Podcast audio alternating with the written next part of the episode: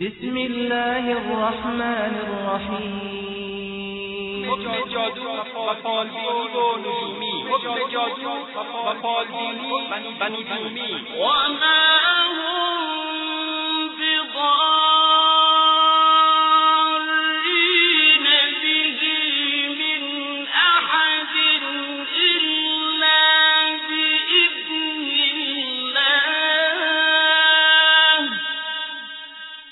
جادوگران به هیچ کس بدون اجازه الله سبحانه و تعالی نمی‌توانند ضرر برسانند. جادو و فالبینی و فالبینی و نجومی سلسله توحید. سلسله توحید. سلسله توحید. سلسله توحید بیانگر عقیده راستین اسلامی.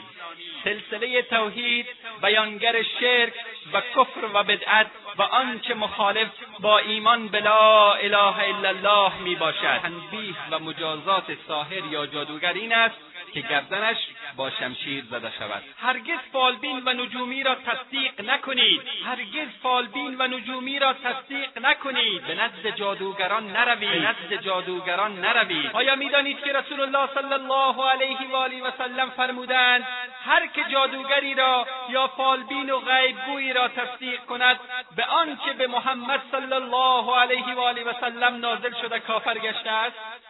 و در جای دیگری فرمودند هرگز به بهشت وارد نمی شود. حکم جادو و فالبینی و بسم الله الرحمن الرحیم. الحمد لله رب العالمین والصلاة والسلام على سید الانبیاء والمرسلین وعلى آله وصحبه اجمعین.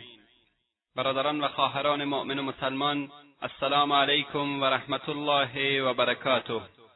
الله سبحانه و تعالی از بین تمام مخلوقاتش انسان را برای کرامت برگزید و استعدادهای مختلفی را در فطرتش نهاد که مهمترینشان عقل و بصیرت است.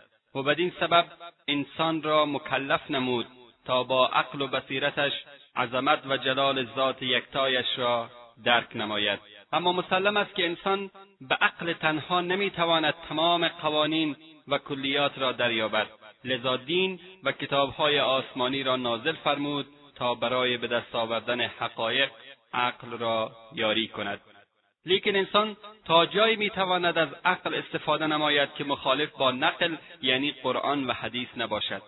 اگر در بعضی مسائل به ظاهر عقل با نقل مخالف بود نقل در مقابل پذیرفته می شود زیرا عقل از درک همه مطالب عاجز است. البته بعضی به عقلشان زیاد اعتماد نمودند تا جایی که آیات و روایات صحیح را در مقابل عقل رها می کنند جادو نیز یکی از آن مواردی است که به ظاهر بعضی عقول آن را انکار می کنند در حالی که الله سبحانه و تعالی آن را به عنوان آزمایش و یا عقوبت بعضی بندگان به وجود آورده و از زمانهای قدیم ثابت شده است. و قبل از اسلام و بعد از اسلام همچنان در بین ملل مختلف جهان باقی مانده است. مشکل اینجاست که بعضی افراد شیاد و فرصت طلب خود را به لباس علمای دین درآورده و نام ملا و شیخ بر خود نهاده و یا با ادعای طریقت و پیرگری با مکرهای متفاوت و حیلههای مختلف مسلمانان مخلص را میفریبند. اموالشان را غارت عقایدشان را فاسد و دینشان را تباه می‌کنند. بنابراین بر همه مسلمانان لازم است که با انواع و اقسام مختلف سحر یا جادو آشنایی کامل داشته باشند تا طعمه شیادان مکار و حیلگر نگردند.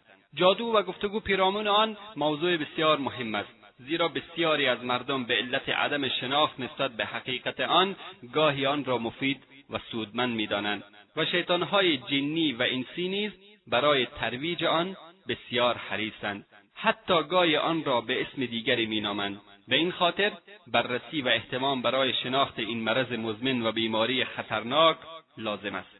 همانطور که طبیب یا دکتر برای شناخت بیماریهای جسمی و پیشگیری از آن و برای یافتن راه علاج میکوشد علما نیز موظفند به این گونه بیماریها مثل سحر و جادو توجه داشته باشند.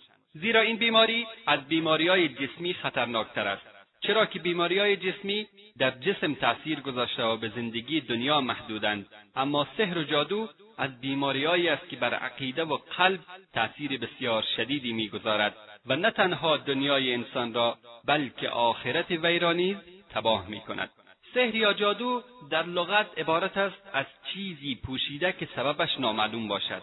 و به علت پوشیده بودنش آن را در عربی سحر نامیدند. زیرا سحر را بسیاری از مردم نمی‌شناسند و ندیدند بلکه سحر و جادو از اعمال شیطانی و پوشیده است و تنها افرادی می‌توانند آن را بشناسند که بارها آن را آزمایش کردند. سحر در اصطلاح علمای شریعت عبارت است از تلسم و تعویزات و دود و دمهایی که افراد شیاد و دجال با شیطان انجام می‌دهند. جادوی هیچ جادوگری تأثیر نمی کند مگر اینکه از شیاطین استفاده نموده و به الله عزوجل شرک و کفر ورزد. و اینگامی که به الله سبحانه و تعالی شرک و کفر ورزید شیاطین جهت آسیب رساندن به انسانها با او همکاری می کنند. بنابراین هر جادوگری مشرک و یا کافر است و جادو و شرک و کفر به یکدیگر نزدیک و مرتبط هستند. و شیاطین در مقابل همان شرک و کفری که کرده است با جادوگر همکاری می‌کنند تا بتوانند به انسانها آسیب برسانند. جادو به عنوان یک بیماری از قدیم در بین امتها وجود داشته است و الله سبحانه و تعالی داستان و جادوگران قوم فرعون را در قرآن کریم بیان فرموده است. و چون که جادو در زمان فرعون شهرت زیاد یافته بود و بیشتر مورد استفاده قرار می گرفت زمانی که موسی علیه السلام رسالتش را اعلان نمود او را جادوگر نامیدند و این نامگذاری یا به خاطر فریب دادن مردم بود و یا شاید عقیدهشان همین بود و فکر می‌کردند هر کس مانند خودشان کارهای خارقالعاده نشان دهد جادوگر است. به این خاطر فرعون و پیروانش معجزات موسی علیه السلام را جادو میپنداشتند و جادوگران را جمع کردند تا با حضرت موسی علیه السلام مقابله کنند. الله سبحانه و تعالی میفرماید. قال الملأ من قوم فرعون ان هذا لساحر علیم يريد أن يخرجكم من أرضكم فماذا تأمرون؟ ادهی از قوم فرعون گفتند واقعا این موسی جادوگر ماهری است. او می‌خواهد شما را از سرزمینتان مصر بیرون کند. چه میاندیشید و چه نظر می‌دهید؟ باید با او چه کرد؟ یعنی فرعون با قومش مشوره کرد و قوم در پاسخ به او گفتند قالوا ارجه و اخاه وابعث بالمدائن حاشرین قالو موسی و برادرش هارون را مهلت بده و به تمام شهرها مامورانی را بسیج کن تا همه جادوگران ماهر و زبردست را پیش تو بیاورند. فرعون به مشوره قومش عمل کرد و جادوگران را جمع نمود. انگامی که جادوگران با موسی علیه السلام روبرو شدند با آن حضرت گفتند کدام یک از ما اول کار را آغاز کنیم؟ موسی علیه السلام فرمود شما شروع کنید. آنها تنابها و عصاهایی را که آورده بودند انداختند و همه به شکل مارها درآمد که همه مردم را به وحشت انداخت. الله جل جلاله میفرماید وجاءوا بسحر عظیم. جادویی بزرگ از خودشان نشان دادند. الله سبحانه و تعالی به موسی علیه السلام دستور داد تا عصایش را بیاندازد موسی علیه السلام عصایش را انداخت و تبدیل به اژدهای بزرگی شد و تمام جادوهای جادوگران را خورد. در این هنگام جادوگران نسبت به سحر و جادو شناخت کامل داشتند. دانستند که این معجزه موسی علیه السلام سحر نیست و همگی به رسالت موسی علیه السلام ایمان آوردند و شهادت دادند که این از جانب الله است و اما ایمان آوردند. و برای پروردگارشان به سجده افتیدند و توبه نمودند در این انگام بود که فرعون عصبانی شد و به تهدید پرداخت زیرا دلایلش نقش بر آب و کارش پایان یافت. الله سبحانه و تعالی داستان شکست و درماندگی و هلاکت فرعون و پیروزی موسی علیه السلام و برادرش و مؤمنین را در قرآن کریم چنین بیان می‌فرماید.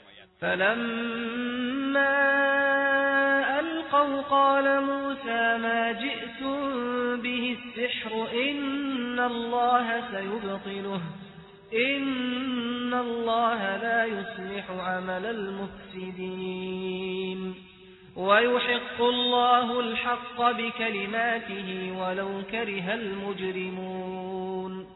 انگامی که ریسمانها و عصاهای خود را انداختند موسی فرمود آنچه ارائه دادید واقعا جادوست قطعا الله آن را پوچ و نابود خواهد کرد و الله کار مفسدین را بقا و دوام نمیبخشد و شایسته و مفید نمیگرداند. الله با سخنان خود حق را پایدار و ماندگار میگرداند هرچند که گنهکاران و مجرمین نپسندند. و فرمود انما صنعوا کید ساحر ولا یفلح الساحر حیث اتا کارهایی که جادوگران کردند نیرنگ و جادوست و جادوگر هر کجا برود پیروز نخواهد شد. و میفرماید قال موسی اتقولون للحق لما جاءكم؟ اسحر هذا ولا يفلح الساحرون. آیا به حق معجزاتی را که به سوی شما آمده هست سحر می‌گویید؟ آیا این معجزات جادو است؟ به هر حال جادوگران پیروز نخواهند شد.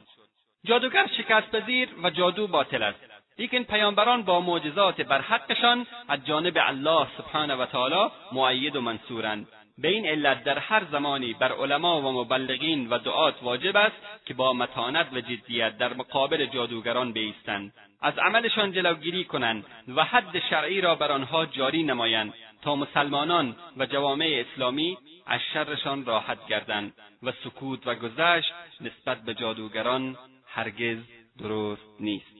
ابن قدامه رحمت الله علیه در کتاب کافی جادو را چنین تعبیر کرده است. جادو عبارت است از تلسم و تعویزات شیطانی و غیر قرآنی که با کلمات غریب و الفاظ رمزی و بیمعنی بین جادوگران و شیاطین صورت می‌گیرد. و جادوگران با همکاری شیاطین مقاصدشان را در انسانهای غافل و جاهل و ضعیف الایمان برآورده می‌کنند. و در حقیقت این تلسمها و تعویزات باطل و دود و دمها به ذات خود هیچ تأثیری ندارند بلکه شرکیات و کفریات و تعلقاتشان با شیاطین باعث می شود که الله سبحانه و تعالی به صورت امتحان و آزمایش بعضی از اختیارات را به آنها بدهد تا بتوانند به اجازه الله سبحانه و تعالی و قضا و قدر به بعضی از بندگان ضررهایی را برسانند. طوری که قرآن کریم میفرماید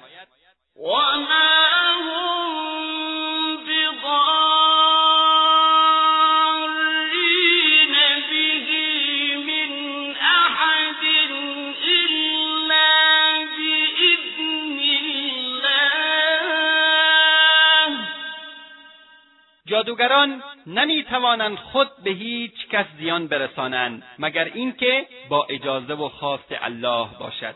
الله سبحانه و تعالی جادو را مشروع نکرده است. و کسی را به آن دستور نمی‌دهد بلکه این تقدیر محض است که الله سبحانه و تعالی بنابر حکمتهایی از قبیل امتحان و آزمایش برای بندگان مقرر کرده است تا بدین صورت بر بعض دیگر تسلط یابند. علما سحر را به دو نوع تقسیم کردند سحر حقیقی و سحر تخیلی. سحر حقیقی در ذات انسان تاثیرگذار است. کسی را مریض می کند و یا اسباب قتلش را فراهم می سازد یا بین دو دوست تفرقه یا بین دو دشمن دوستی به وجود می آورد که آن را صرف و عطف می‌گویند. گرچه تاثیرگذاری این سحر به اجازه و اراده الله سبحانه و تعالی است لیکن نتیجه افعال جادوگران است. سحر تخیلی که نتیجه چشمبندی و تردستی ساحر یا جادوگر است. جادوگران با همکاری شیاطین شعبدهبازی و کارهای عجیبی را به چشم مردم نمودار می کنند. مثلا کارد را به بدنشان فرو می‌برند و یا آتش را میبلعند و یا در وسط آتش قدم می‌زنند در آنها اثر نمی کند. این کارها فقط ظاهر حال است و اصلا واقعیت ندارد قرآن کریم پیرامون این موضوع چنین میفرماید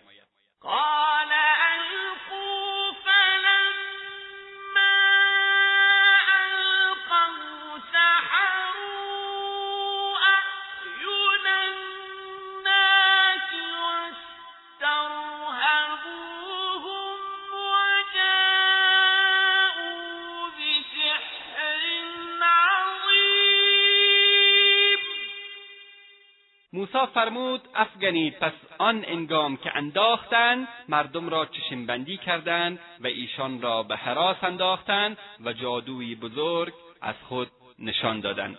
جادوهای قوم فرعون نیز از همین نوع یعنی سحر تخیلی بود.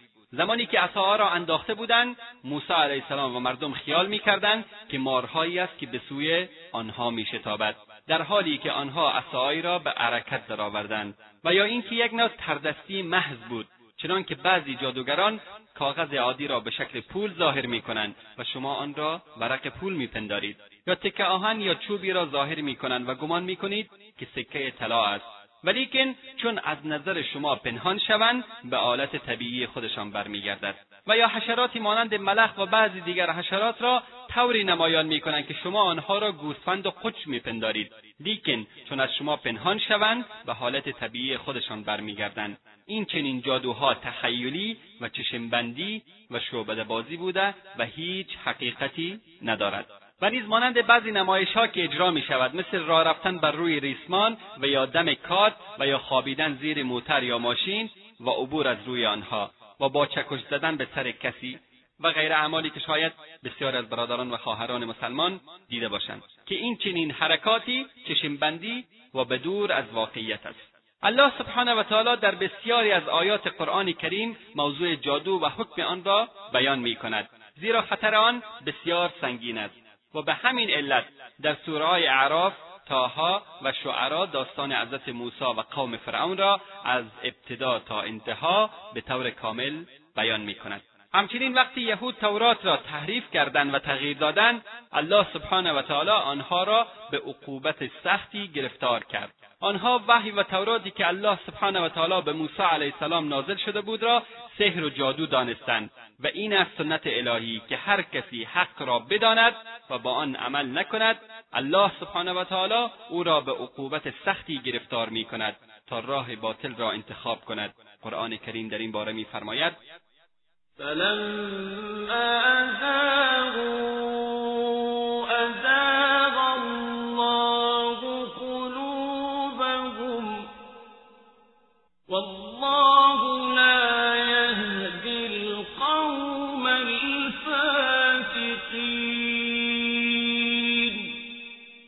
آنها چون از راه حق منصرف شدند الله دلهایشان را بیشتر از راه حق دور داشت. الله قوم نافرمان را هدایت نمی کند و هر کس به طاعت مشغول شود خداوند سبحان او را حفاظت می کند و کسی که ایمان را رها کند به دام کفر میافتد. و کسی که علم نافع را ترک کند به علم باطل گرفتار می شود و چون یهود و نصارا می دانستند که نام پیامبر اسلام در تورات و انجیل آمده بود از روی حسد و عناد کتابهای آسمانی را تعریف نمودند. و منکر پیامبر اسلام صلی الله علیه و آله و سلم در آن کتابها شدند.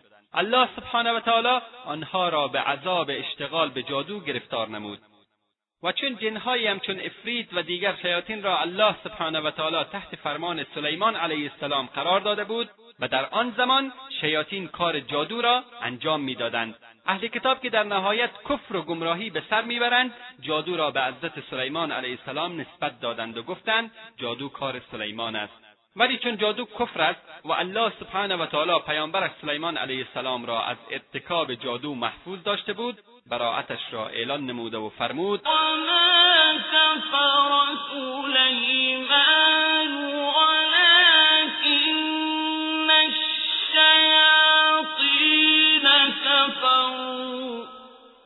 سلیمان مرتکب کفر که همان جادو است نشد زیرا جادو کفر است و کفر از جانب انبیا محال است. ولكن الشياطين كفروا يعلمون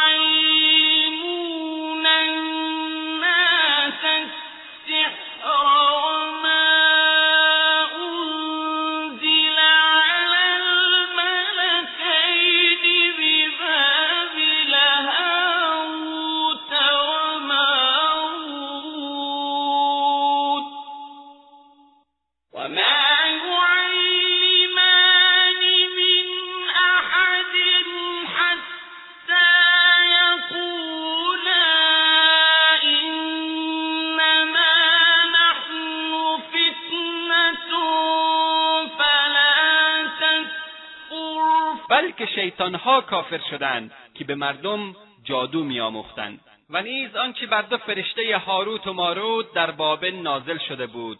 آن دو فرشته به هیچ کس چیزی نمی آموختند مگر اینکه پیشا پیش به او می‌گفتند ما وسیله آزمایش است که به تو میآموزیم به کفر منتهی می شود پس تو کافر نشو. پس دانسته می شود که آموزش جادو نیز کفر است.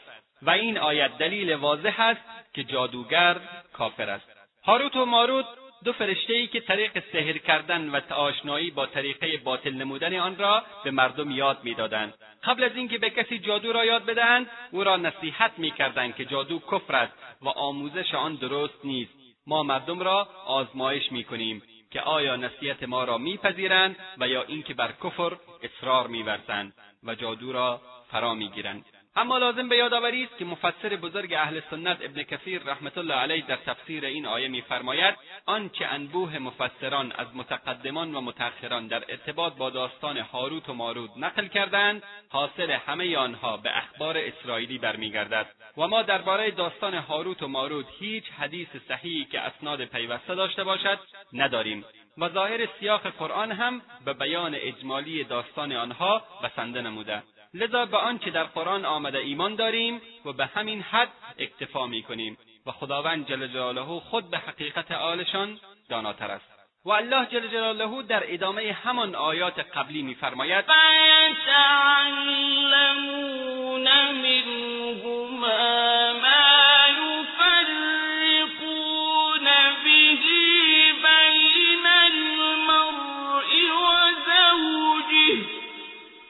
چیزهایی از هاروت و ماروت آموختند که با آن میان مرد و همسرش جدایی میافکندند. این جمله دلیل بر این است که جادو حقیقت دارد و جدایی انداختن بین زن و شوهر به وسیله جادو این است که بغض و عداوت را در بین زن و شوهر به وجود میآورند. در حدیث شریفی که امام مسلم و امام احمد روایت نمودن آمده است که شیطان تخت خیش را بر آب نهاده سپس لشکریان خود را به میان مردم میفرستد و نزدیکترین آنان از نظر مقام و منزلت نزد وی بزرگترین آنان در فتنه انگیزی است. یکی از آن شیطانها میآید و می‌گوید پیوسته با فلان کس درآویختم تا او را در حالی ترک کردم که چنین و چنان می‌گفت. ابلیس می‌گوید نه به الله قسم تو کار مهمی نکرده آنگاه یکی دیگر از آنها میآید و می‌گوید فلان شخص را ترک نکردم تا آنکه میان او و امسرش جدایی افکندم. پس ابلیس او را به خود نزدیک ساخته و در آغوشش می‌گیرد و می‌گوید آری این تو هستی که واقعا کار خوبی کرده ای پس خانوادههای محترم متوجه باشند که با پیروی از شیطان سبب خوشنودی ابلیس علیه لعنه را فراهم نکنند. و خداوند تبارک و تعالی میفرماید وما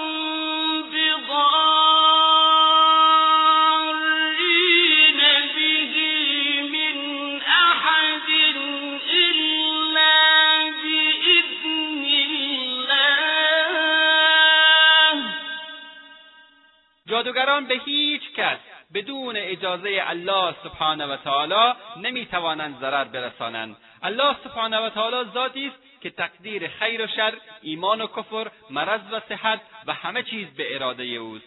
گاهی به خاطر امتحان و یا عقوبت ضررهایی را مانند جادو برای انسان مقدر می کند. و گاهی به عنوان رحمت و پاداش اعمال صالحه منافع و خوبیهایی را برای او مقدر می‌سازد و اینکه میفرماید و یتعلمون ما یضرهم ولا ینفعهم چیزهایی یاد می‌گرفتند که از لحاظ دنیا و آخرت برایشان ضرر داشت و نفعی برایشان نداشت.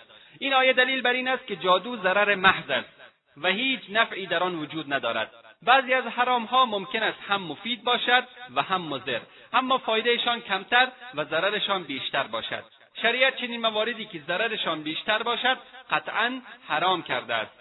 اما الله سبحانه و تعالی نسبت به جادو میفرماید جادو بر ایشان ضرر داشت و نفعی نداشت. یعنی ضرر خالص است و حرمتش قطعی و دائمی است.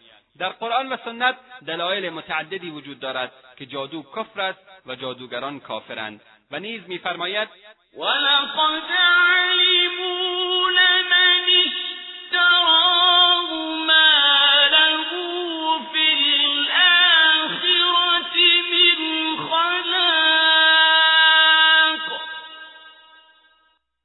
دانستند ما به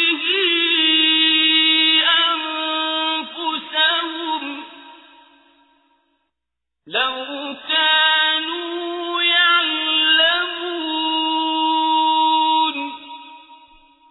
به تحقیق می‌دانستند هر کس خریدار این گونه متا باشد بهرهای در آخرت ندارد و بسیار ناپسند است. آنچه خود را بدان فروختند.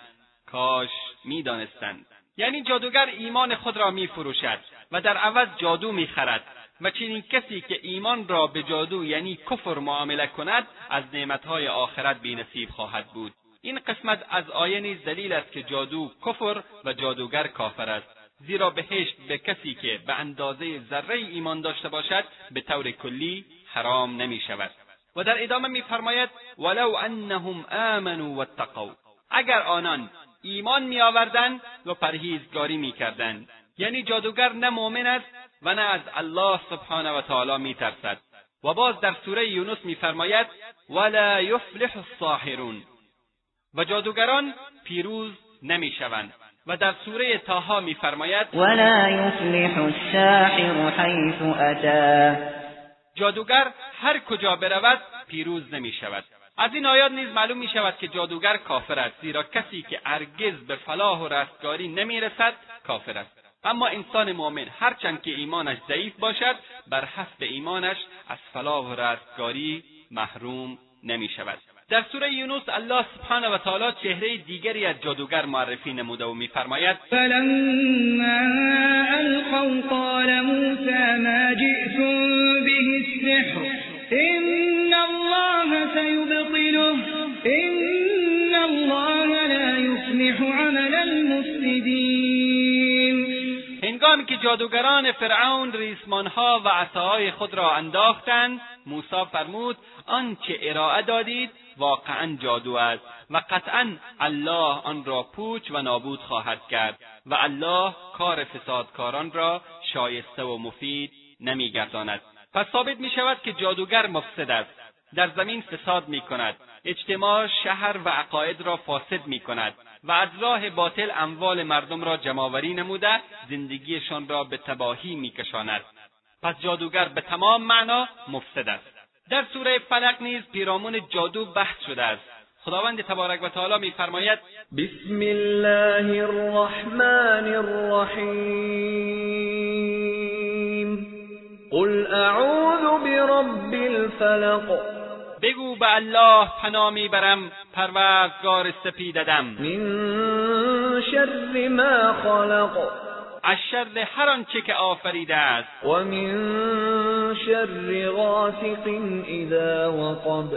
و از شر شب آنگاه که کاملا تاریک شود. و من شر النفاثات فی العقد.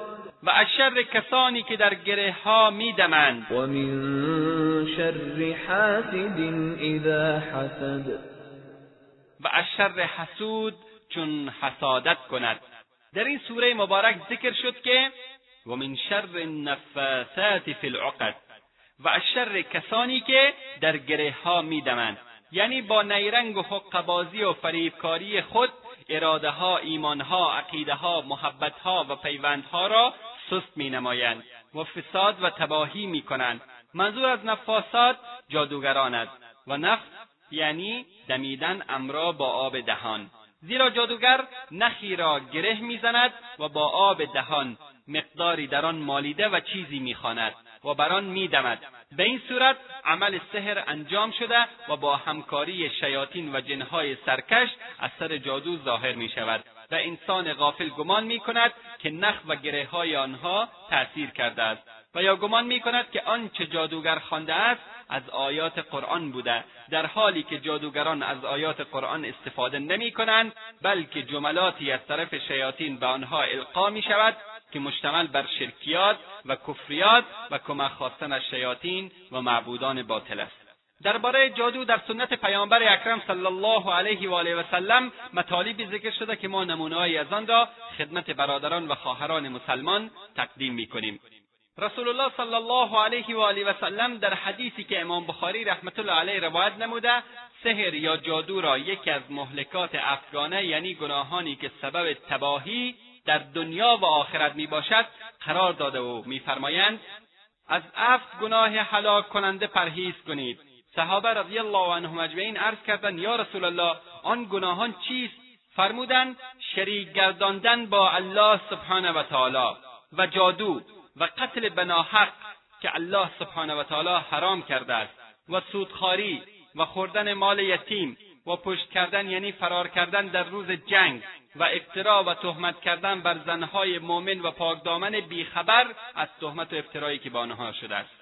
و امام ترمیزی از جابر رضی الله تعالی عنه روایت نموده است که رسول اکرم صلی الله علیه و آله و سلم فرمودند حد یعنی تنبیه و مجازات ساحر یا جادوگر این است که گردنش با شمشیر زده شود. در صحیح بخاری از بجاله بن عبد روایت است که عمر بن خطاب رضی الله تعالی عنه نامه نوشت و در آن دستور داد که همه مردان و زنان جادوگر را به قتل برسانند. بجاله میفرماید ما پس از دستور ایشان سه جادوگر را به قتل رساندیم. و از حفصه رضی الله تعالی عنها روایت است که دستور به قتل کنیزی داد که او را سحر کرده بود. امام احمد رحمت الله علیه میفرماید از سه نفر از اصحاب پیامبر صلی الله علیه و آله و سلم روایت است که فتوای قتل جادوگر را دادند که باید گردن جادوگر زده شود. امام احمد رحمت الله علیه میفرماید از سه نفر از اصحاب پیامبر صلی الله علیه و آله و سلم روایت است که فتوای قتل جادوگر را دادند. و امام احمد رحمت الله علیه روایت نموده که رسول الله صلی الله علیه و آله و سلم فرمودند فالی که از پرواز درآوردن پرندگان و فالی که از ترسیم خطوط بر روی زمین و بدفالی سحر و جادو به شمار میآید. و همچنین عمر رضی الله تعالی عنه در تفسیر این آیه یؤمنون بالجبت و طاغوت فرمودند سحر و طاغوت شیطان است. همچنین در نسایی از ابو هریره رضی الله تعالی عنه روایت است که رسول الله صلی الله علیه و آله و سلم فرمودند هر کس در گرهی بدمد جادو کرده است و کسی که جادو بکند شرک ورزیده است و هر کس چیزی در گردن بیاویزد به همان چیز سپرده می شود همچنین در حدیث متفق علیه از ابن عمر رضی الله تعالی عنه روایت است که رسول الله صلی الله علیه و آله و سلم فرمودند و این من البیان لسحرا بی تردید بعضی از بیانها سحرآمیز است.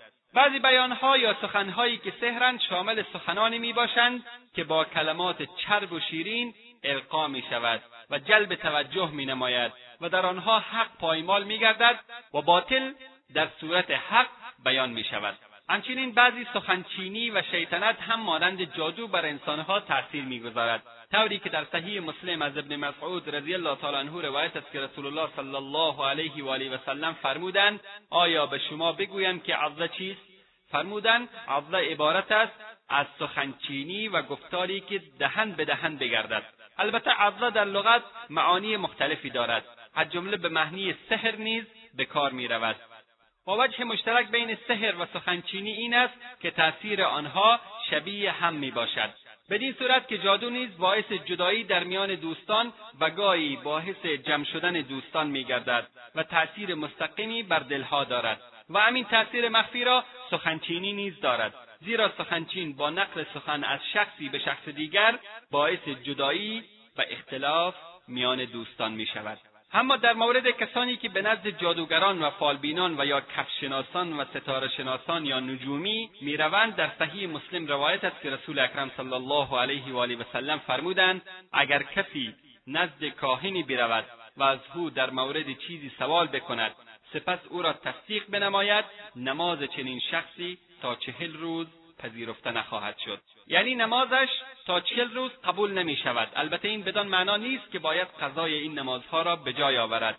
بلکه هدف این است که در مقابل گناه سنگینی که مرتکب شده است ثواب نمازهای چهل روزش باطل می شود و این بیانگر خطر این گناه بزرگ است.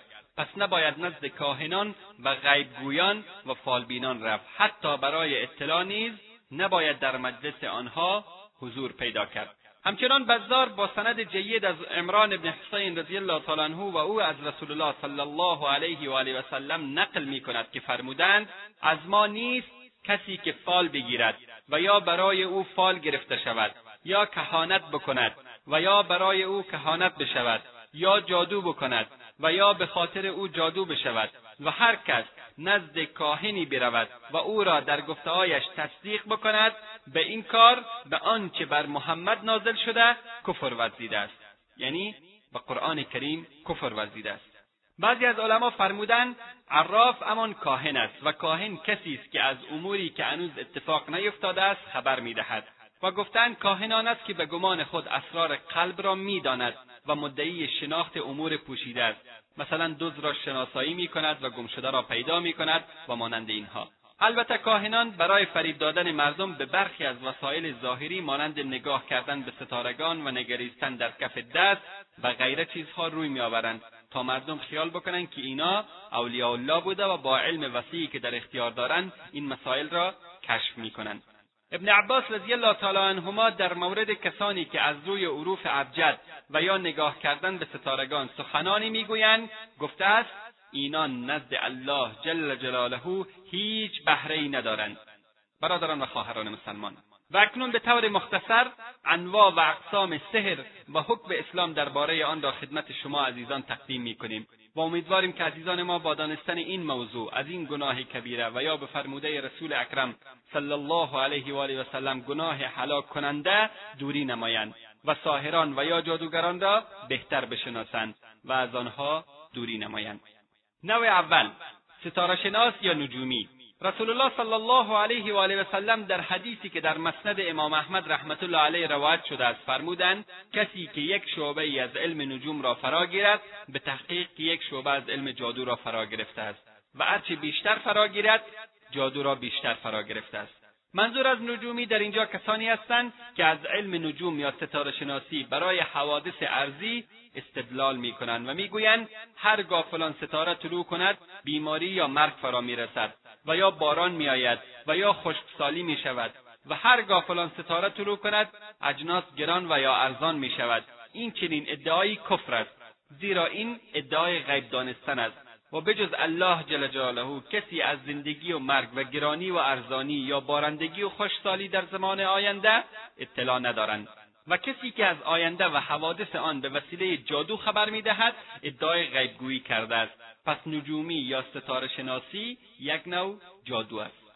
برادران و خواهران مسلمان ستاره شناسی سه نوع دارد. اول اعتقاد به این که ستاره به ذاتهی دارای چنین و چنان تأثیری می‌باشند. و سایر حوادثی که بر روی زمین اتفاق میافتد در نتیجه اراده ستارگان است. در این طرز تفکر ستارگان معبود قرار داده می‌شوند و این کفری بزرگ است نسبت به پروردگار عالم و شرکی است مانند شرک قوم ابراهیم علیه السلام. نوع دوم که آن را علم تاثیر مینامند. عبارت است از استدلال نجومی و کاهن از حرکتهای مختلف ستارگان و طلوع و غروب آنها بر حوادثی که در زمین اتفاق میافتد. نزد این کاهنان شیاطین و جنها میآیند و با آنها در مورد برخی از حوادثی که اتفاق خواهد افتاد گفتگو می‌کنند. این نوع نیز حرام و یکی از گناهان کبیره می باشد و کفر به الله جل جلاله است. نوع سوم ستاره شناسی آن است که به وسیله شناسایی احوال و حرکات برخی از ستارگان تعیین جهت قبله و تغییر اوقات و تشخیص زمانهای مناسبتر برای کشاورزی و یا کشت و زراعت میسر می شود و این مورد را علما جایز دانستند زیرا در این نوع ستارگان را به ذاتهی مؤثر نمی‌دانند بلکه آنها را وسیله جهت شناسایی وقت و زمان قرار می‌دهند و این امری است مباح. زیرا الله سبحانه و تعالی ستارگان را برای حکمتهایی آفریده است مانند زینت آسمان رجم شیاطین و علایم راهنما. قرآن کریم میفرماید وهو الذی جعل لكم النجوم لتهتدوا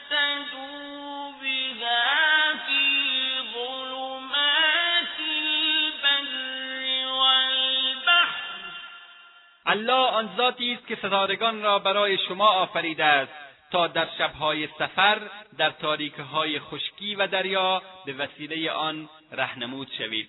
و میفرماید إنا زينا السماء الدنيا بزينة الكواكب وحفظا من كل شيطان مارد ما آسمان دنیا را با زینت ستارگان آراسته ایم و آن را از هر شیطان سرکشی حفظ کرده ایم پس تنجیم یا نجومی یا ستاره شناسی به این معنی جادو و کسی که مرتکب آن شود جادوگر است. و هر کس جادوگر باشد کافر و از دین اسلام خارج می شود و کسی که ادعای علم غیب داشته باشد نیز کافر و بلکه از شیطانهای بزرگ است. زیرا بجز الله جل جلاله کسی علم غیب را نمی‌داند. و شاید الله جل جلاله انبیاه را نیز اندکی از علم خود آگاه کرده باشد و آن هم در انگامی که زنده بودند نه بعد از مردن زیرا در حیاتشان از طریق وحی با الله جل جلاله ارتباط دارند. الله سبحانه و تعالی میفرماید.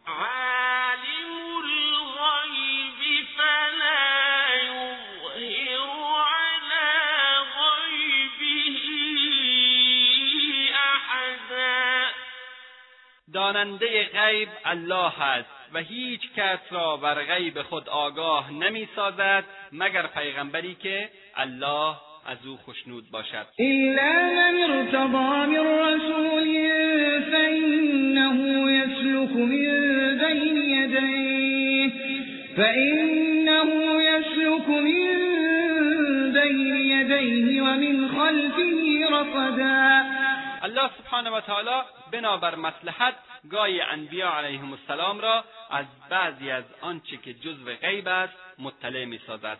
و این از جمله معجزات پیامبران است که به طور وحی از جانب الله سبحانه و تعالی و نه به طور آموختن تنجیم و سحر تعلیم گرفتند. اما کسی که ادعا کند که علم غیب را می‌داند مشرک است. زیرا خود را به بعضی از خصایص الله سبحانه و تعالی که علم غیب است شریک کرده است. در صحیح مسلم از ابو مالک اشعری رضی الله تعالی عنه روایت است که رسول الله صلی الله علیه و آله و سلم فرمودند چهار عمل از اعمال جاهلیت را امت من ترک نخواهند کرد. اول فخر به حسب و نسب خود. دوم تنه زدن به نسب دیگران.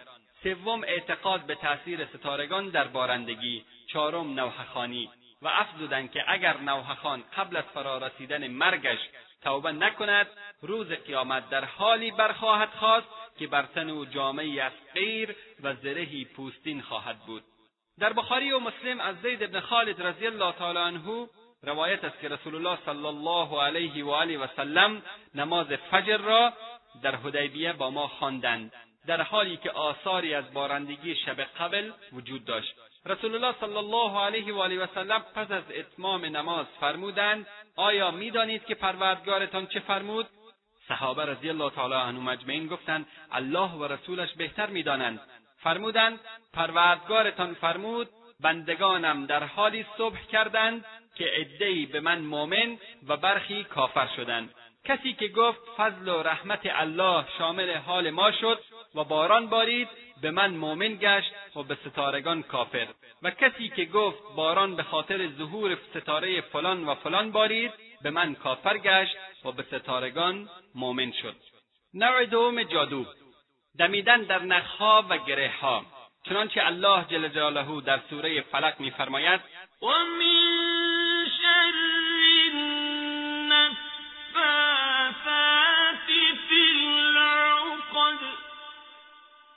بگو به الله پناه می‌برم از شر جادوگرانی که در گره ها میدمند گره زدن نخها و خواندن اسماع شیاطین و تعویزات شیطانی بزرگترین نوع جادو و کفر آشکار است.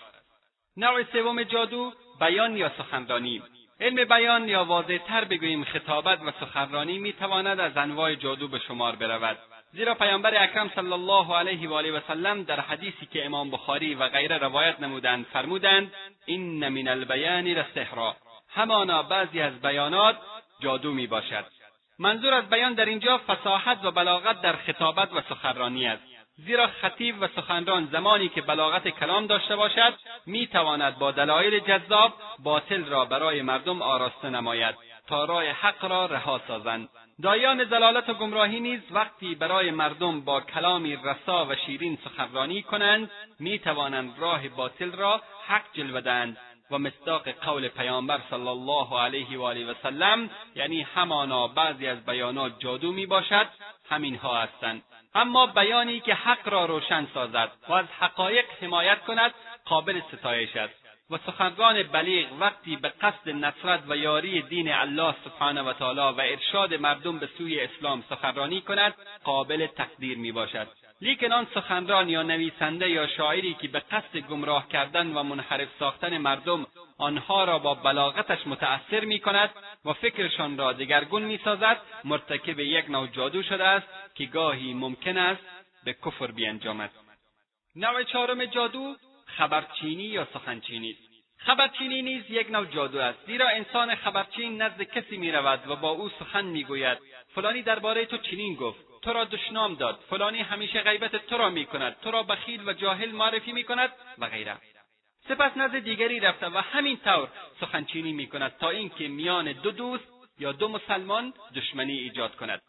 خبرچین بین مسلمانان تفرقه ایجاد می کند و آتش جنگ را برمیافروزد و یا اسباب جدایی را بین خویشاوندان پدر و فرزندان مادر و فرزندان برادر و برادر عالم و طالب و گاهی بین عامه مسلمانان فراهم می‌سازد. و به سبب سخنچینی ممکن است یک اجتماع را تباه و نابود سازد. پس خبرچینی یک نوع جادو است. خبرچین یا سخنچین نیز مانند جادوگر می‌تواند تفرقه ایجاد کند. در کلام بعضی از گذشتگان نیز آمده است که میفرمایند خبرچین در یک ساعت می‌تواند به اندازه یک سال جادوگر فساد ایجاد کند زیرا فساد جادوگر معمولا به دو یا سه یا یک جماعت کوچک محدود و منتهی می شود اما فساد سخنچین یک اجتماع را فاسد می کند معمولا انسان خبرچین فردی پرکار و کوشا است که از این مجلس به آن مجلس و از این خانه به آن خانه می رود و اختلاف و دشمنی را بین مردم منتشر می سازد. پس خبرچینی یک نوع جادو است. اگرچه خبرچین در حکم کفر مانند جادوگر نیست لیکن در عمل مانند جادوگر است. و سخنچینی از گناهان کبیر است که به حد کفر نمی‌رسد لیکن مانند جادو و شایدم سختتر تأثیر می‌گذارد. و اگر به خبرچین جادوگر گفته شده به خاطر همین است که سخنچینی مانند جادو اثرگذار است. خبرچین فاسق است زیرا مرتکب گناه کبیره شده است و واجب است که از این عمل خود توبه کند. و در حدیثی که امام بخاری رحمت الله علیه از حذیفه رضی الله تعالی عنه روایت کرده است آمده که پیامبر صلی الله علیه و آله و سلم فرمودند سخنچین به جنت داخل نمی شود و در حدیث دیگر که امام مسلم رحمت الله علیه روایت کرده می آید که پیامبر بزرگ اسلام صلی الله علیه و آله و صحبی و سلم از اصحاب رضی الله تعالی عنهم اجمعین پرسیدند می‌دانید که مفلس کیست؟ گفتند در نزد ما مفلس کسی است؟ که پولی نداشته باشد. فرمودند بلکه مفلس کسی است که روز قیامت او را بیاورند در حالی که نماز خوانده و روزه گرفته و زکات داده. لیکن یکی را دشنام داده بر دیگری تهمت بسته و مال کسی را خورده و خون کسی را ریخته. پس از احسنات او گرفته و بین این و آن تقسیم می شود و اگر حسناتش تمام شد از گناهان آنها گرفته شده بر گناهان او افزوده می شود آن وقت او را در آتش میاندازند. این خلاصه ای از انواع سحر بود که پیامبر اکرم صلی الله علیه و آله و سلم آنها را برای امتشان بیان فرمودند تا آنها را بشناسند و از آنها پرهیز کنند. همچنین برادران و خواهران مسلمان باید بدانند که فال دیدن و فالگیری و به فال بد گرفتن یک نوع جادو و یک از صفات مشرکین و دشمنان رسول اکرم صلی الله علیه و آله و سلم بوده. از این رو عملی زشت و قبیح است. پیروان راستین پیامبران هر خیر و شر را از جانب الله جل جلاله و بر حسب قضا و قدر و گاهی هم آن را نتیجه اعمال نیک و بد خود می‌دانند. چنانکه الله سبحانه و تعالی میفرماید الا آگاه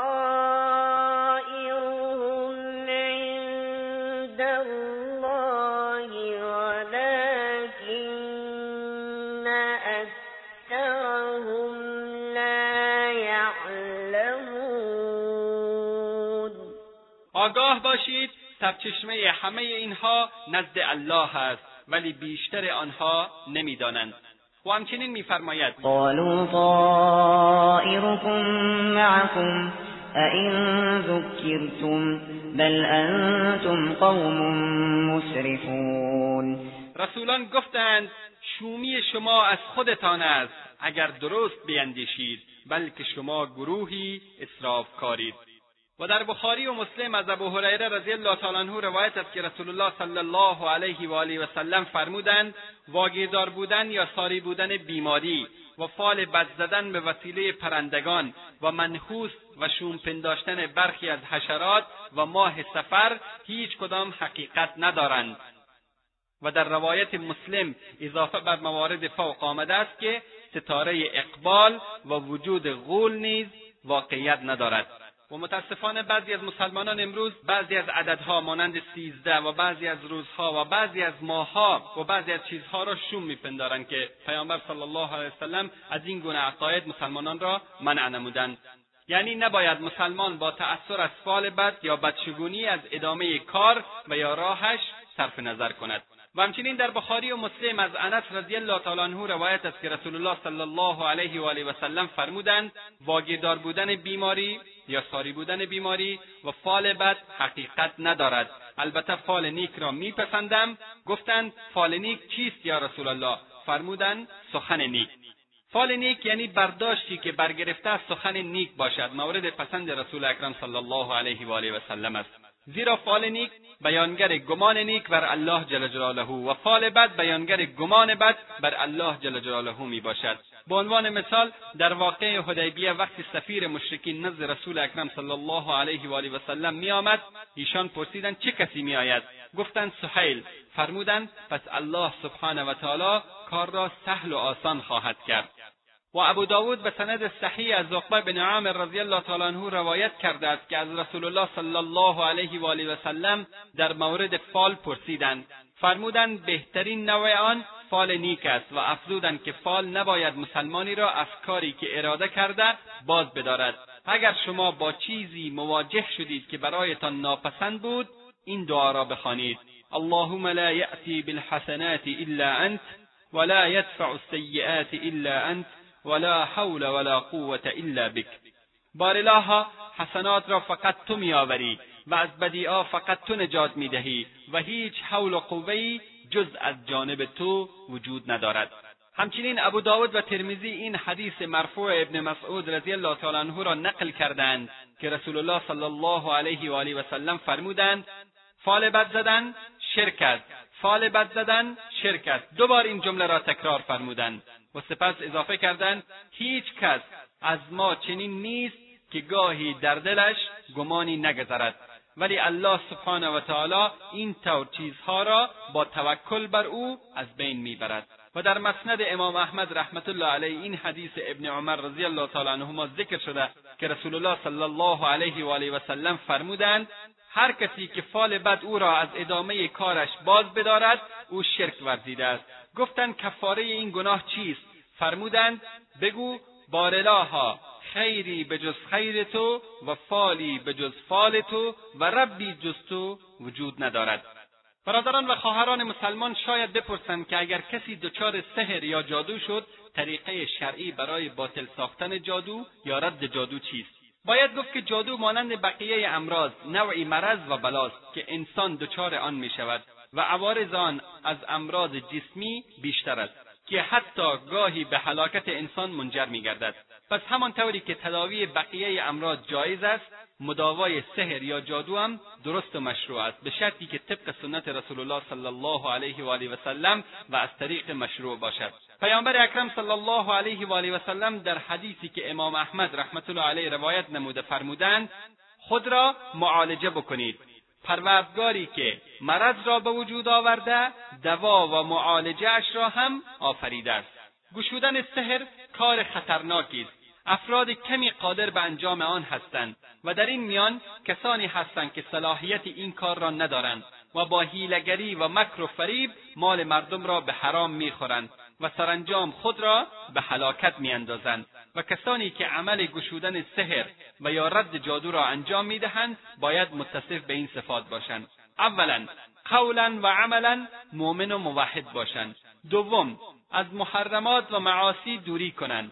سوم پایبند مستحبات باشند. چهارم علم و دانش و مهارت این کار را داشته باشند. پنجم افرادی متقی و پرهیزگار باشند. ششم جرأت و شعامت داشته باشند. هفتم فروتن امین و متأهل باشند هشتم هدفشان جمعآوری مال از افراد ضعیف الایمان نباشد. نهم توانا و قادر باشند که خود را از ضرر سحر حفظ نمایند. دهم این کار را شغلی برای خود انتخاب نکرده باشند. باطل کردن جادو و یا رد آن بر دو نوع است. اول ابطال سحر و یا رد جادو به وسیله قرآن و دعایی که از رسول الله صلی الله علیه و آله و سلم ثابت شده است. و یا اگر عضوی دچار آسیب شده باشد معالجه با ادویجات طبی صورت بگیرد. این موارد جایز و مشروع می باشد. دوم ابطال سحر به وسیله سحر یا رد جادو به وسیله جادو. و این حرام و ناجایز است. به خاطر اینکه ساحر دوم یا جادوگر دوم نیز مرتکب همان گناهان کبیر از قبیل شرک به الله جل جلاله و استخدام جن و استمداد از آن می شود به خاطر همین است که حسن بصری رحمت الله علیه فرمود ابطال جادو یا رد جادو به وسیله جادو کار جادوگر است. از این رو وقتی که از رسول الله صلی الله علیه و آله و سلم در مورد باطل کردن جادو به وسیله جادو پرسیدند ایشان فرمودند این کار از اعمال شیطان به حساب میآید. صحابی جلیل ابن مسعود رضی الله تعالی عنه باطل کردن جادو را به وسیله تعویزی که با الفاظ قرآن بود نیز نمیپسندیدند. البته خواندن و دمیدن به این منظور را نه امام احمد مکروه میپنداشت و نه ابن مسعود رضی الله تعالی عنه زیرا از رسول اکرم صلی الله علیه و آله و سلم ثابت است که چنین می‌کردند و به آن اجازه داده بودند.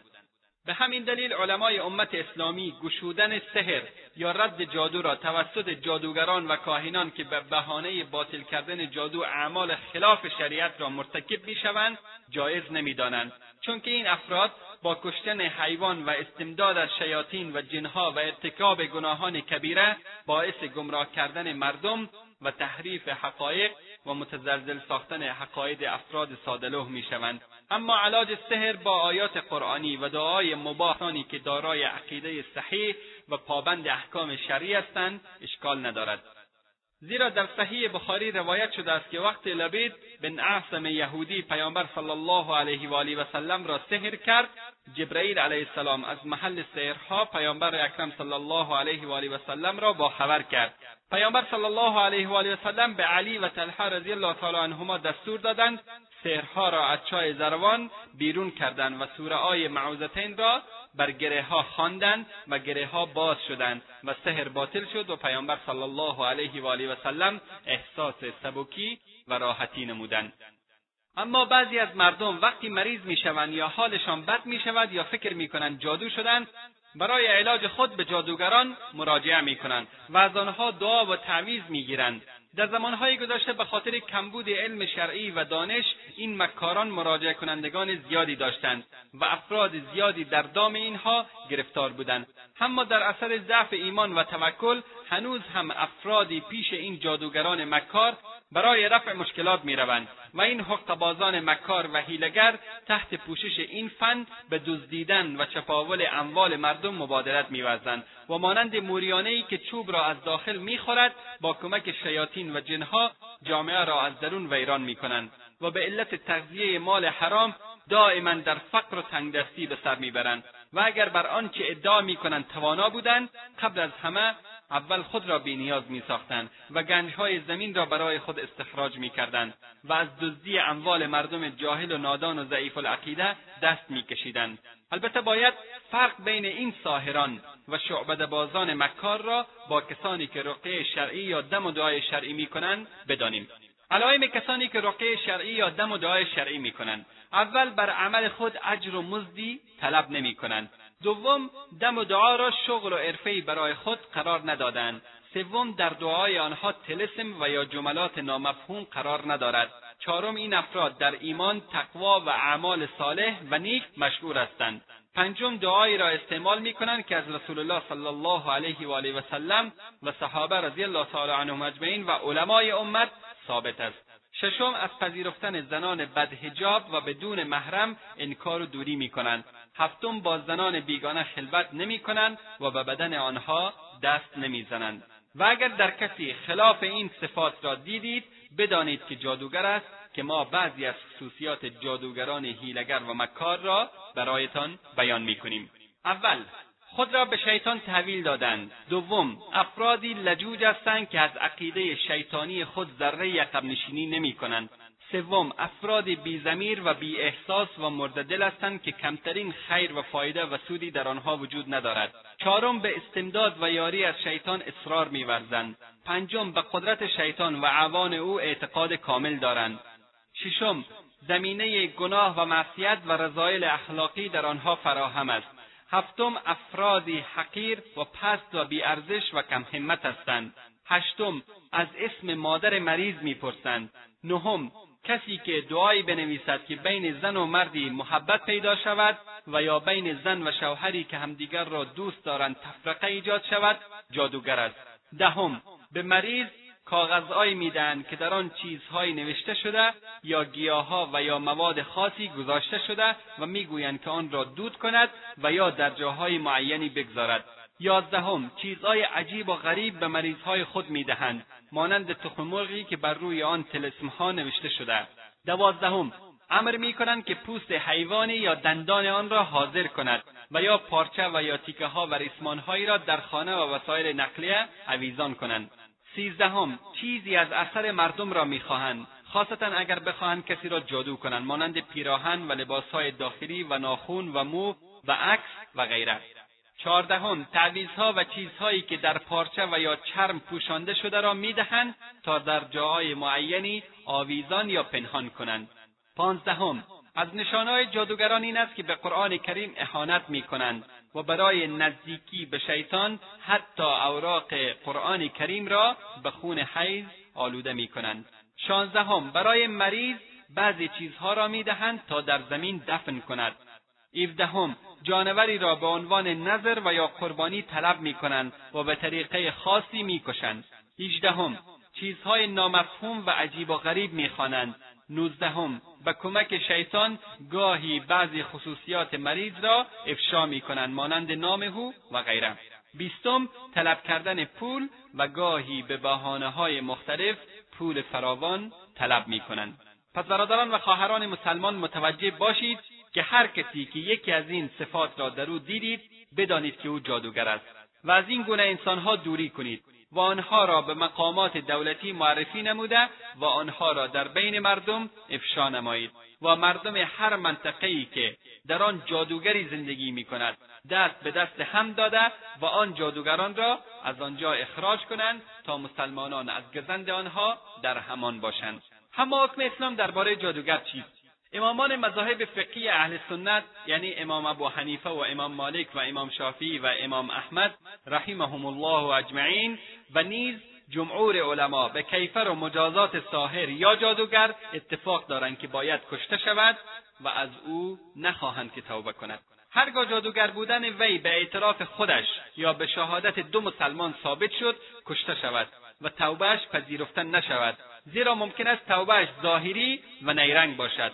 و همچنین جادوگر زندیق است و توبه زندیق پذیرفته نمی شود چون اعتمادی نیست که توبهش قلبی باشد و باید کشته شود زیرا پیامبر اکرم صلی الله علیه و آله و سلم میفرمایند حد الساحر ضربة بالصیف مجازات جادوگر کشتنش به شمشیر است. این حدیث در ترمیزی و تبرانی و در سنن دارقطنی و در مصدرک حاکم و در سنن کبرای بیحقی و غیره از جندب رضی الله تعالی عنه روایت شده است.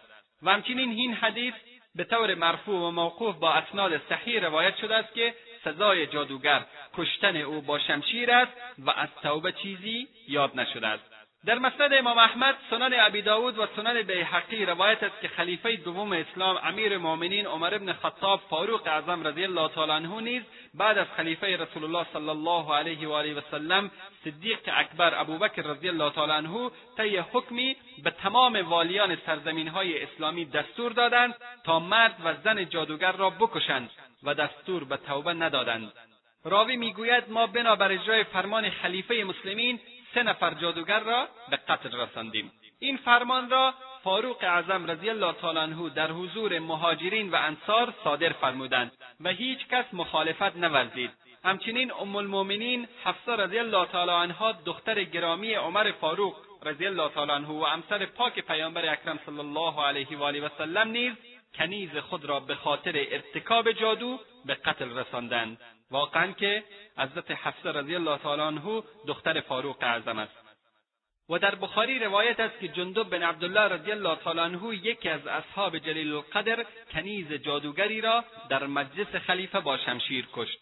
بنابراین روایات امام احمد رحمت الله علیه میفرماید قتل جادوگر از سه تن از اصحاب رسول الله صلی الله علیه و آله و سلم یعنی عمر فاروق و دخترشان حفصه و جندب رضی الله تعالی عنهم اجمعین به روایات صحیح ثابت شده است. این روایات دلیل بر قتل و کشتن ساحر بدون توبه است بلکه نسبت به قتل ساحر باید هرچه سریعتر اقدام شود تا مسلمانان از شرش راحت گردند. زیرا مسئله خیلی جدی است.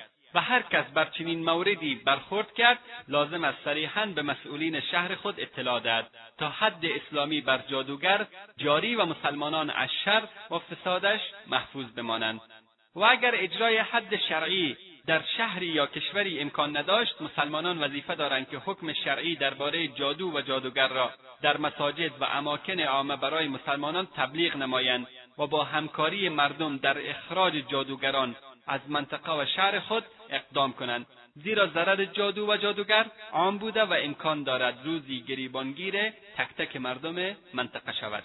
برادران و خواهران مسلمان برای اینکه گرفتار جادو و جادوگران نشوید و همیشه خود را در مقابل این بلا و قایه نمایید به این دستورات رسول الله صلی الله علیه و آله و سلم عمل نمایید که فرمودند خانههایتان را قبرستان نگردانید. و سوره بقره را بخوانید زیرا شیطان از خانهای که در آن سوره بقره تلاوت شود میگریزد.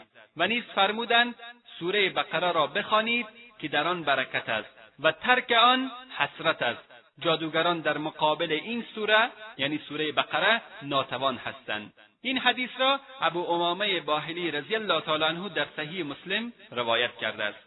یعنی در خانه که سوره بقره خوانده شود شیاطین نمی‌توانند داخل شوند. البته آن خانه باید از منکرات و تصاویر آویزان شده و از موسیقی و افلام نیز خالی باشد. زیرا خانه که در آن تصویر باشد ملائکه در آن داخل نمی‌شوند. و خانه که ملائک در آن نباشند شیاطین به آن داخل می‌شوند. و پیامبر اکرم صلی الله علیه و آله و سلم در حدیثی که امام بخاری رحمت الله علیه روایت نموده فرمودند در خانه که سگ و یا تصویر باشد ملائکه داخل نمی‌شوند. پس تلاوت قرآن در خانه تأثیر می‌گذارد که از چنین منکراتی خالی باشد و نیز انگام خواب آیت الکرسی و سوره اخلاص و معوذتین یعنی سوره ناس و فلق را بخوانید. و اذکار صبح و شام و ذکرهای بعد از نمازهای پنجگانه را هرگز ترک نکنید و در ادای عبادات خاصتا نمازهای پنجگانه هرگز کوتاهی ننمایید. و همیشه این یقین و ایمان را داشته باشید که بدون اجازه الله جل جلاله هیچ فردی و هیچ موجودی و هیچ جادوگری نمی‌تواند به شما ضرری برساند. برادران و خواهران مسلمان این فرموده رسول الله صلی الله علیه و آله و سلم را که در مستدرک حاکم ذکر شده هرگز فراموش نکنید که فرمودند سه نفر به هیچ وجه داخل بهشت نمی‌شوند. سه نفر به هیچ وجه داخل بهشت نمی‌شوند. اول کسی که معتاد به نوشیدن شراب باشد. دوم کسی که رابطه خیشاوندی را قطع نماید. یعنی با قوم و خیش با دوست و آشناهای خود روابط خود را قطع نماید یا از آنها قر شود یا با آنها صحبت نکند. سوم کسی که جادو را تصدیق کند. سوم کسی که جادو را تصدیق کند. بله برادران و خواهران مسلمان یکی از مواردی که در حدیث فوق بیان گردیده این است که تایید کننده جادوگر هرگز وارد بهش نخواهد شد. اما متاسفانه امروزه جادو رواج پیدا کرده و مردم متوجه خطرات آن نیستند. در هر کوچه در هر خیابان در هر شهری صدها دکان و مغازه و یا در خانه ها برای خود بازاری درست کردند و مردم جاهل و نادان به نزد آنها مراجعه می کنند و حتی در مجلات و روزنامه ها حتی سایت های اینترنتی و شبکه های ماهوارهای مواقع خاصی به آنها اختصاص داده شده که از خواص تأثیر ماهها و برجها سخن به میان میآید که تصدیق آنها کفر به ما انزل علی محمد صلی الله علیه و آله و سلم می باشد یعنی هر که آنها را تصدیق کند کافر می شود به آنچه که به محمد صلی الله علیه و آله و سلم نازل شده. چه رسد به اینکه به نزدشان بروند و با مشاهده این اوضاع به خوبی می‌توان میزان غربت و بیگانگی اسلام و توحید را در میان اهل آن درک نمود. در پایان از بارگاه خداوند تبارک و تعالی می‌خواهیم که ما و همه برادران و خواهران مسلمان ما را از شر جادو و جادوگران در پناه خود حفظ نماید و به همه مسلمانان توفیق هدایت و پیروی از قرآن کریم و سنت رسول اکرم صلی الله علیه و آله و سلم را نصیب نماید.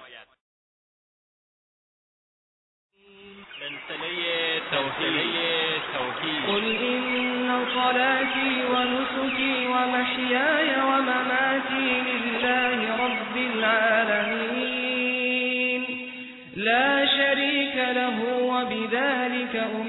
أمرت وأنا أول المسلمين. بگو نماز و تمام عبادات من و زندگی و مرگ من همه برای الله پروردگار جهانیان است.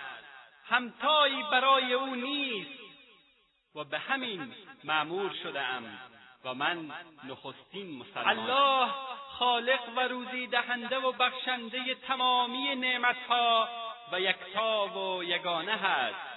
چگونه انسان به خود اجازه می‌دهد که به سوی مخلوقی همچون خود متوجه شود؟ آیا می‌دانید برای چه آفریده شده اید و ما خلقت الجن والانس الا لیعبدون من جن و انس را نیافریدم جز برای اینکه عبادتم کنند. سلسله توحید. ایمان به لا اله الا الله یعنی اقرار به وحدانیت الله سبحانه و تعالی. ایمان به لا اله الا الله یعنی تصدیق به قلب. ایمان به لا اله الا الله یعنی عمل به لا اله الا الله. ایمان به لا اله الا الله دعوت همه پیامبران الهی. تنها معمن تسکین دردها لا اله الا الله تنها راه نجات انسان توحید تنها راه نجات انسان لا اله الا الله است. توحید اولین و اساسی ترین شرط رستگاری و رسیدن به کمال معنوی است.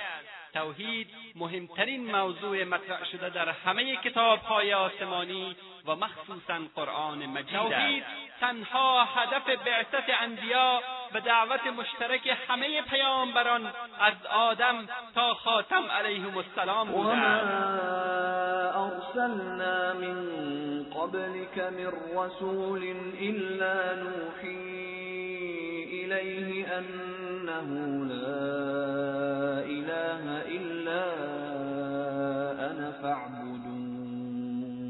و ما هیچ رسولی را به رسالت نفرستادیم جز آن که به او وحی کردیم که به جز من الهی نیست. تنها مرا به یکتایی پرستش کنید و بس. سلسله توحید. همه موجودات فرشتگان و انسانهای با عقل و دانش و یگانگی او جل جلاله اعتراف می شهد الله انه لا اله الا هو والملائكة وأولو العلم قائما بالقسط. لا اله الا هو العزیز الحکیم. گواهی داد الله به یکتایی خود که جز او هیچ معبودی نیست. و فرشتگان و صاحبان علم و دانش نیز به یکتایی او گواهی دادند. تدبیر کننده عالم است به عدل یا همواره برپا دارنده عدل و داد است. جز او که توانا و حکیم است هیچ معبودی نیست. لا اله الا الله رکن اول و اساسی دین مبین اسلام است. پیامبر محبوبمان محمد مصطفی صلی الله علیه و آله و صحبی و سلم میفرمایند اساس و پایههای اسلام بر پنج چیز استوار گردیده اول گواهی دادن به اینکه هیچ معبود و اله به حقی غیر از الله یکتا و بی همتا نیست و اینکه محمد صلی الله علیه و آله و سلم فرستاده الله است. دوم و بر پاداشتن نماز. سوم و پرداخت و ادای زکات. چهارم روزه ماه مبارک رمضان. پنجم به حج بیت الله برای کسی که توانایی داشته باشد. تنها اعتقاد به لا اله الا الله و عمل به آن است که انسان را به رضای الهی و بهشت جاوید میرساند. و بدون این عقیده اگر کسی حتی به اندازه تمام دنیا اعمال صالحه و اخلاق فاضله داشته باشد باز هم عاقبتش جهنم و عدم رضایت الله جل جلاله. شرک گناهی بزرگ است و هرگز بخشیده نمی شود. إن الله لا يغفر أن يشرك به ويغفر ما دون ذلك لمن يشاء. الله هرگز شرک را نمی بخشد و پایین تر از آن را برای هر کس که بخواهد و شایسته بداند می بخشد موحد گنهکار بخشیده خواهد شد. اما عابد مشرک هرگز. زیرا مشرک با داشتن این عقیده بزرگترین ظلم را به الله جل جلاله مرتکب شده و ظالم هرگز رستگار نمی ولا تدع من دون الله ما لا ينفعك ولا يضرك فإن فعلت فإنك إذا من الظالمين. و جز الله چیزی را که نه سودی به تو میرساند و نه زیانی مخوان. اگر چنین کنی از ستمگاران خواهی و هر مسلمان باید بداند که و این یمسسک الله بضر فلا کاشف له الا هو.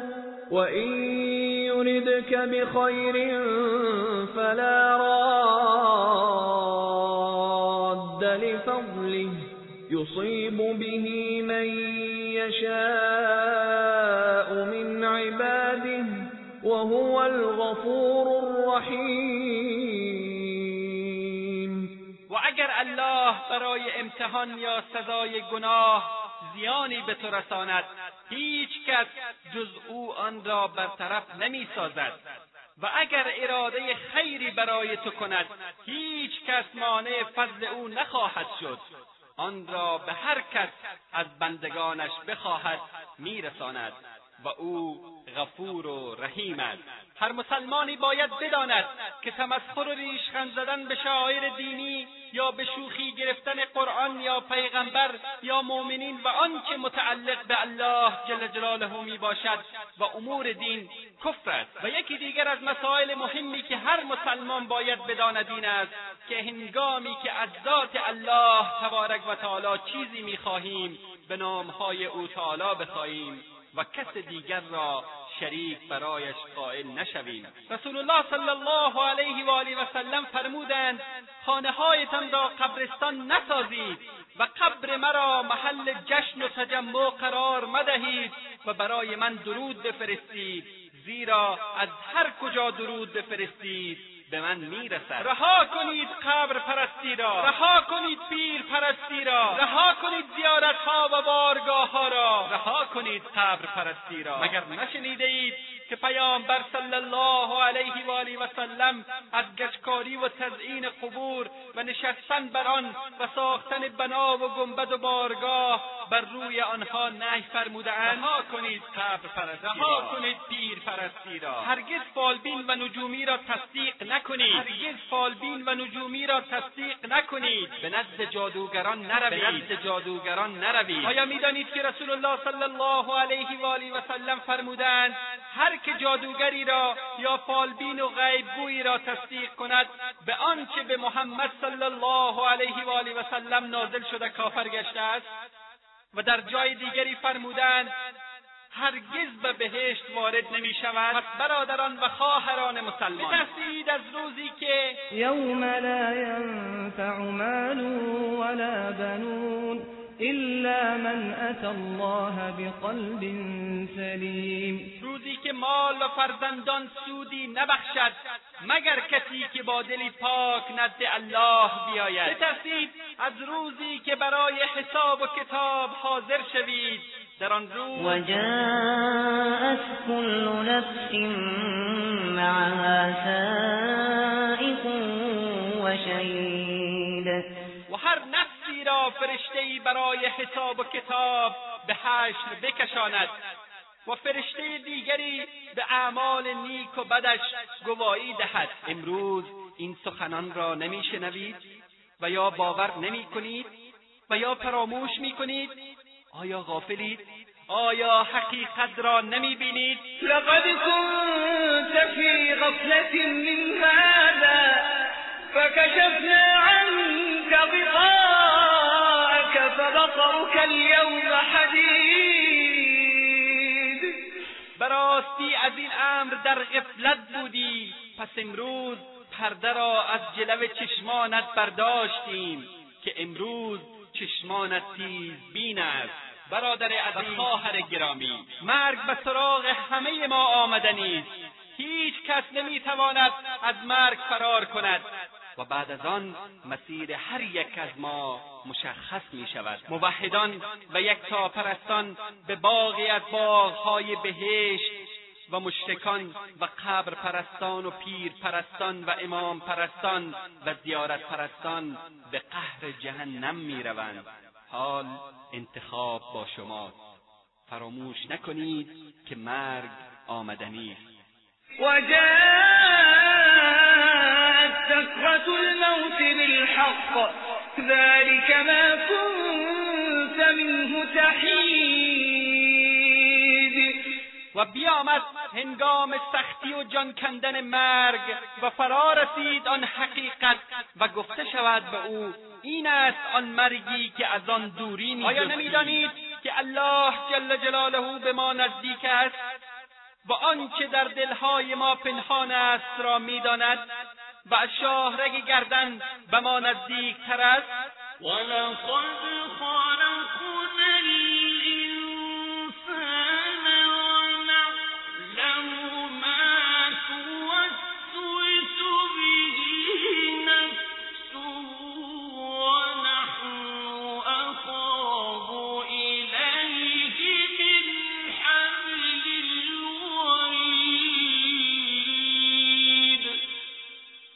ما انسان را خلق نمودیم و ما از وسوسه ها و اندیشه های نفس او کاملا آگاهیم و نزدیکترین به او از شاهرگ گردنش پس هرگز او را فراموش نکنید.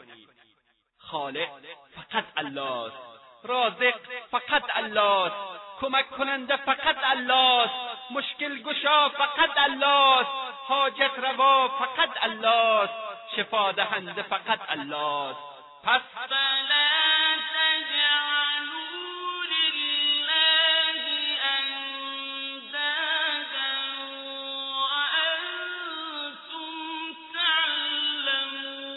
امثالی و شریکی برای الله قرار ندهید.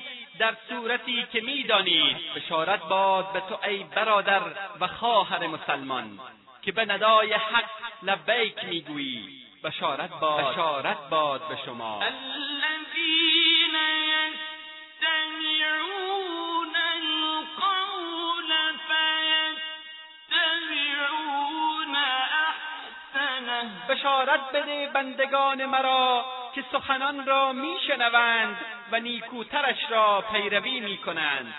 بشارت باد تو را به آن روزی که نامه اعمالت را به دست راستت می‌دهند.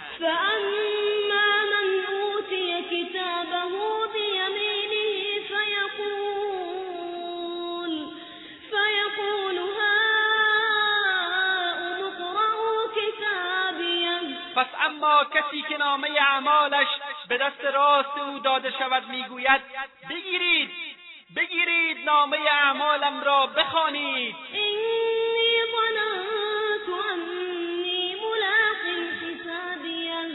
من یقین داشتم که به حسابم خواهم رسید. پس او در زندگانی پسندیدهای خواهد بود. در بهشتی عالی و برین. آری خوشا به حال کسانی که به بهشت داخل می‌شوند. داخل شوید با تحیت و سلامتی و این روز روز جاودانی است.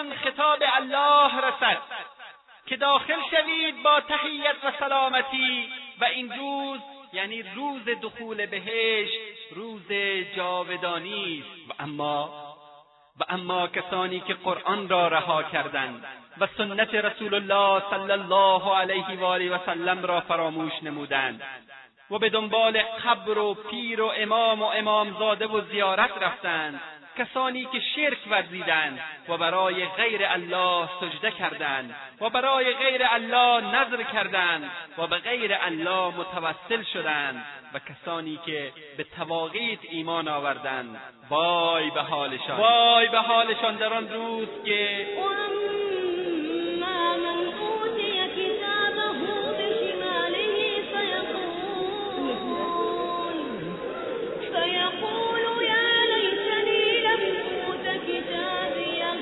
اما کسی که نامه اعمالش به دست چپ او داده شود گوید ای کاش نامه اعمالم به من داده نمی‌شد.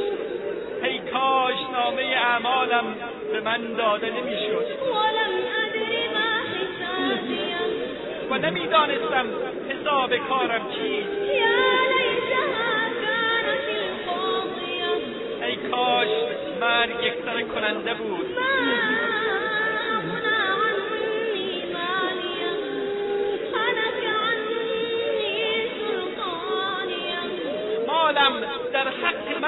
من سودی نبخشید فرمان رواییم از دست من رفت و نابود شد. الله جل جلاله به فرشتگان امر می کند خذوه فغلوه خذوه فغلوه